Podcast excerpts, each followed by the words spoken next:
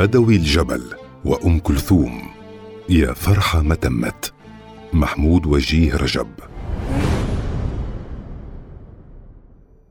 بعضنا لم يكن ليسمع بعمر الخيام.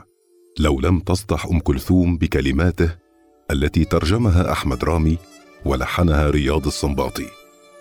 أفق خفيف الظل هذا السحر نادى دع النوم وناغ الوتر.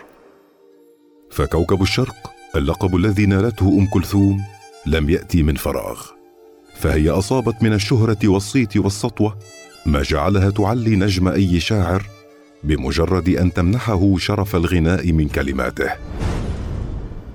كذلك ملحنو عصرها إذ لم يكن الملحن يرى نفسه قد وصل إلى الكمال والمجد إلا إذا غنت الست من ألحانه. والملحن الذي ستغضب عليه سوف تغيب عنه أنوار الشهرة ولن يبقى له سوى كرسي فارغ في فرقتها الموسيقية احتراما للعشرة. وأحمد رامي مثال عن الشعراء الذين شهرتهم أم كلثوم. صحيح أنه شاعر باللهجة المصرية المحكية لكنه في بدايته كتب الشعر باللغة الفصحى وغنت له أم كلثوم في بدايتها الصب تفضحه عيونه.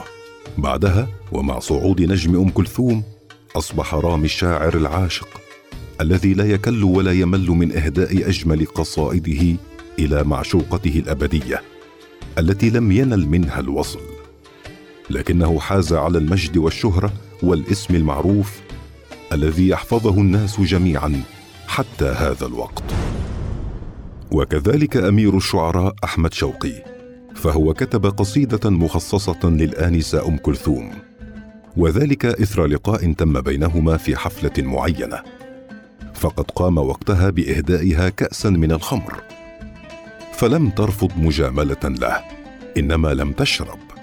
فقد رفعت الكأس إلى شفتيها كأنها تشرب ولم تفعل. فأعجب أمير الشعراء بهذه اللباقة وكتب لها سلوا كؤوس الطلا هل لامست فاها؟ واستخبروا الراحه هل مست ثناياها وغنتها لاحقا بألحان الصنباطي المحظوظ جدا. غنت أم كلثوم لأبي فراس الحمداني ومعظمنا عندما نسأل عن البيت الذي يقول أراك عصي الدمع شيمتك الصبر؟ نقول فورا أي هي أغنية لأم كلثوم. اذا استطاعت أم كلثوم بعظمتها وصيتها أن تصبح منصة الشهرة الخاصة بإطلاق الشعراء والملحنين في منتصف القرن العشرين. فلولاها لم نسمع بجورج جرداق ولا بإبراهيم ناجي أما نزار قباني وبالرغم من شهرته الواسعة فلم تكن له الخطوة في أن تغني له أم كلثوم سوى قصيدة وطنية. أصبح عندي الآن بندقية. بالرغم من أنه شاعر الغزل والنساء الأول في ذاك الوقت. وبالرغم من أن جميع المطربات والمطربين آنذاك كانوا ينتظرون كثيرا حتى يغنوا إحدى قصائده. بدوي الجبل يقول لا لكوكب الشرق. بدوي الجبل شاعر شديد الاعتداد بشعره فهو القائل إني أكرم شعري في متارفه كما تكرم عند المؤمن السور. وبلغ من شدة حبه لشعره أن رفض وسام استحقاق من دولة العراق لأنه لم يكن من الدرجة الأولى وأرسل برقية تقريع للرئاسة العراقية فاعتذرت الأخيرة عن خطئها وأرسلت له وسام الاستحقاق مع الامتياز. في المقلب الآخر كانت لأم كلثوم عادة معروفة عنها فهي قلما غنت قصيدة من دون أن تضع لمستها عليها فكانت أحيانا تغير المطلع. وأحيانا تغير الكلمات بأخرى تناسب هواها. وأحيانا كانت تغير ترتيب الأبيات والأشطر ووصل بها الأمر إلى دمج قصيدتين في أغنية واحدة كما حدث في الأطلال. وحدث أن قرأت قصيدة بدوي الجبل التي كان عنوانها شقراء وقد ارتشفت أم كلثوم بذوقها الأدبي العالي معاني القصيدة المتفردة المتجددة. وأحست إن هي غنت هذه القصيدة فسوف تكون تحفة العصر لأن بدوي الجبل سكب كل إبداعه الشعري والغزلي فيها. وقال على لسان الشقراء ما لم تقله أنثى في التاريخ عن نفسها. وطلبت أم كلثوم من محمد سليمان الأحمد وهو الاسم الرسمي لبدوي الجبل القصيدة كي تغنيها. وقد رد الشاعر بالموافقة طبعا فهو أيضا كان يدرك مدى الشهرة والعظمة اللتين سينالهما. فوق مكانته إن غنت له الست وسارت الأمور على ما يرام حتى قررت أم كلثوم الوفاء لعادتها. فطلبت منه تغيير كلمة واحدة فقط في القصيدة كلها. وكانت هذه الكلمة هي شقراء. وطلبت استبدالها بكلمة سمراء لأنها تناسب الذوق العربي والشرقي أكثر. فكان جواب بدوي الجبل. لا. قال الشاعر للمقربين إليه القصيدة كتبتها في فتاة سويسرية شقراء ولن أغيرها ابدا فكلمة سمراء سوف تقضي على روح القصيدة. والمطلعون على خواف الأمور يزعمون بأنه كتبها في شاعرة سورية شقراء كان بدوي الجبل يهواها لذلك رفض هذا الرفض القاطع. حالة الدهشه والصدمة كانت من المقربين إلى البدوي ومن أم كلثوم على حد سواء. إذ كيف لهذا الشاعر أن يرفض مجد أم كلثوم كرمه لعيني كلمة واحدة؟ ويقال إن أم كلثوم حاولت إقناعه مجددا فرفض أيضا.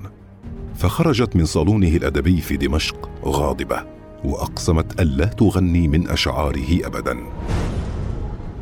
وكي يزداد الأمر طرافة فقد نسج بدوي الجبل هذه القصيدة على طريقة الحوار بين الشاعر والشقراء. وكأن القصيده عبارة عن تحد بينهما فهي قدمت جمالها وفتنتها وهو قدم شعره وكلماته إذ قالت له كل المحبين ملكي وأنت وحدك ندي وكبرياء جمالي تريد منك التحدي وقد كانت نهاية القصيدة هي هذان البيتان. الحب لا حكم شورى لكنه حكم فرد. فهيئي فتنة الحسن كلها واستعدي. وكأن البدوي كان يقرأ المستقبل ويعرف ما الذي سوف يدور بينه وبين أم كلثوم. من غنى قصائد لبدوي الجبل؟ بالرغم من عذوبة وسلاسة ديباجة بدوي الجبل الشعرية إلا أنه لم يصب حظا كبيرا من المطربين والمطربات. وهذا في رأيي تقصير منهم لا منه. فقصائده تحمل من الغزل والعذوبه ما يذري بالكثير من القصائد المغناه لشعراء غيره.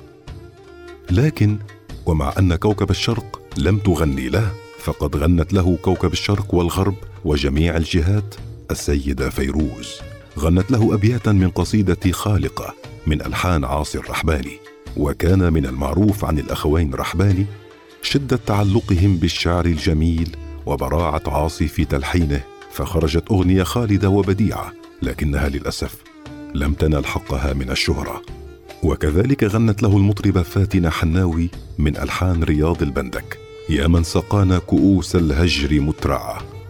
وغنت له أيضا سعاد محمد قصيدة جلون الفاتحين. وغنى له سيد مكاوي مقطعا من قصيدة حنين الغريب والتي تبدأ بسقى الله عند اللاذقيه شاطئا. قيل قديما عن لقاء أم كلثوم ومحمد عبد الوهاب بعد وساطة عبد الناصر إنه لقاء السحاب. وأنا أسمي اللقاء الذي لم يتم بين بدوي الجبل والست يا فرحة ما تمت.